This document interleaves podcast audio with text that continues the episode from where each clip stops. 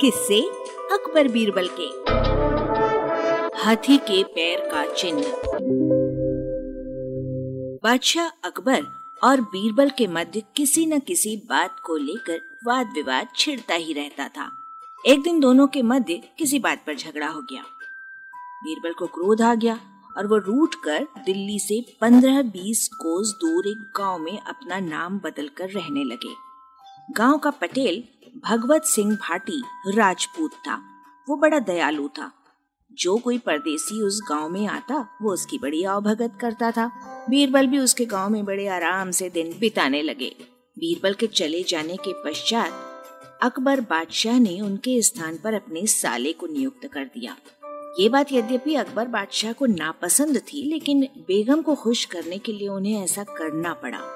दीवान के पद पर नियुक्त हुए बादशाह के साले को अभी दस दिन भी नहीं हुए थे कि शहर में अव्यवस्था फैलने लगी।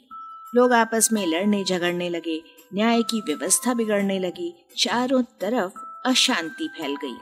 अकबर बादशाह ने अपने साले की बुद्धि की परीक्षा लेकर बेगम और अन्य लोगों को कुछ दिखाने का विचार किया। वे नए दीवान को साथ लेकर पीर साहब की दरगाह पर गए। लौटते समय उन्होंने धूल में हाथी के पैर का एक चिन्ह देखा। अकबर ने दीवान को हुक्म दिया कि तीन दिन तक इस चिन्ह की स्वयं रक्षा करो। इतना कहकर अकबर बादशाह अपने महल चले गए और नया दीवान हाथी के पैर के चिन्ह का पहरा देने लगा। सारा दिन पहरे में बीत गया। दूसरे दिन भी उसको खाने के लिए कुछ नहीं मिला। इस प्रकार तीन दिन तक लगातार भूखे रहने और लगातार जागने से दीवान बहुत कमजोर हो गया था। चौथे दिन उसने अकबर बादशाह के पास जाकर उस चिन्ह की रक्षा करने का सविस्तार वर्णन कह सुनाया, जिसे सुनते ही अकबर बादशाह ने उसकी बुद्धि की थाह पाली। कुछ समय पश्चात बादशाह अकबर ने बीरबल को खोजने का विचार किया। इसके लिए उन्होंने गाँव गाँव में ये आदेश पहुँचा दिया कि दिल्ली में सरकारी कुएं का विवाद है, इसलिए जो जमींदार अपने गांव के सब कुओं को लेकर नहीं आएगा उस पर दस हजार मोहरों का जुर्माना किया जाएगा। बादशाह अकबर का ये आदेश जिस गांव में बीरबल रहते थे वहां भी पहुंचा। तब गांव का पटेल गांव वालों को एकत्रित करके बोला, अकबर बादशाह बड़ा मूर्ख है। कहीं कुएं को भी एक जगह से दूसरी जगह ले जाया जा सकता है। अब बताओ भला क्या किया जाए। यदि बादशाह अकबर की आज्ञा का पालन न किया गया तो दस हजार मोहरों का दंड देना पड़ेगा। उस समय बीरबल भी वहाँ मौजूद थे। ये खबर सुनकर उन्होंने सोचा, अकबर बादशाह ने मेरी तलाश के लिए ये योजना बनाई है। अब किसी तरह प्रकट होकर उनकी योजना सफल करना ही उचित है। ऐसा करने से मेरा और अकबर बादशाह दोनों का महत्व प्रकट होगा। ये सोचकर उन्होंने कहा, पटेल जी अब किसी प्रकार की चिंता न करें, उपाय मैं बताऊंगा। आपने इतने दिन तक मुझे अपने गाँव में शरण दी है, उसके बदले मुझे भी तो कुछ करना चाहिए। आप मुझे और दो चार आदमियों को साथ लेकर दिल्ली चलो। वहाँ नगर के बाहर डेरा डालकर अकबर बादशाह को कहलवा भेजो कि हम अपने कुओं को लेकर नगर के बाहर आ पहुँचे हैं। आप अपने कुओं को अगवानी के लिए भेजो। बिना अगवानी के हमारे कुएं नगर में नहीं घुसेंगे। इसका परिणाम होगा कि बादशाह कुएं लेकर तो आ नहीं सकेंगे, इसलिए वे हमारा बहुत स्वागत सत्कार करेंगे। बीरबल का ये उपाय सबको पसंद आया।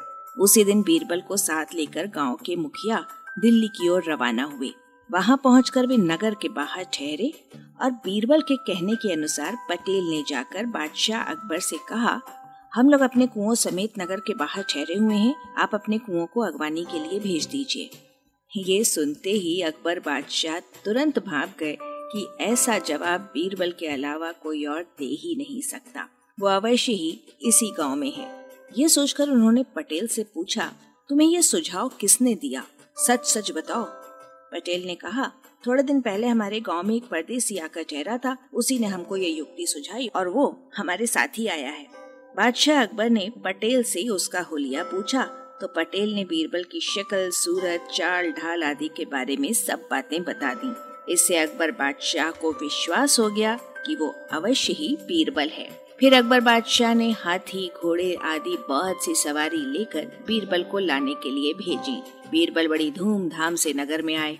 बादशाह अकबर ने बीरबल को पुनः दीवान के पद पर नियुक्त कर दिया और पटेल को इनाम सहित विदा किया।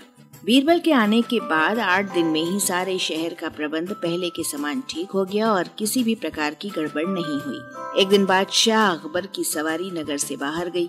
लौटते समय उनको हाथी का पैर धूल में छपा हुआ दिखाई दिया। अकबर बादशाह ने उसकी रक्षा करने के लिए बीरबल को आज्ञा दी। बीरबल बादशाह की आज्ञा स्वीकार कर वहीं ठहर गए और सेवकों द्वारा उस जगह एक लोहे की खूंटी गड़वाई। फिर सौ हाथ लंबी रस्सी उस खूंटी में बांधकर आसपास के निवासियों से कहा कि इस चिन्ह की रक्षा के लिए उनके मकान तोड़े जाएंगे। वे लोग बीरबल की खुशामद करने लगे। उन्होंने किसी से पाँच सौ और किसी से हजार रुपए लेकर लोगों को छुटकारा दिया। इस प्रकार कुछ ही देर में एक लाख रुपए इकट्ठे हो गए। बीरबल ने अकबर बादशाह से मकानों को न तुड़वाने की प्रार्थना करने का वचन देकर महल का रास्ता लिया। उन्होंने वे रुपए राजकोष में जमा करवा दिए तथा कोषाध्यक्ष से उन रुपयों की रसीद लेकर दरबार पहुंचे।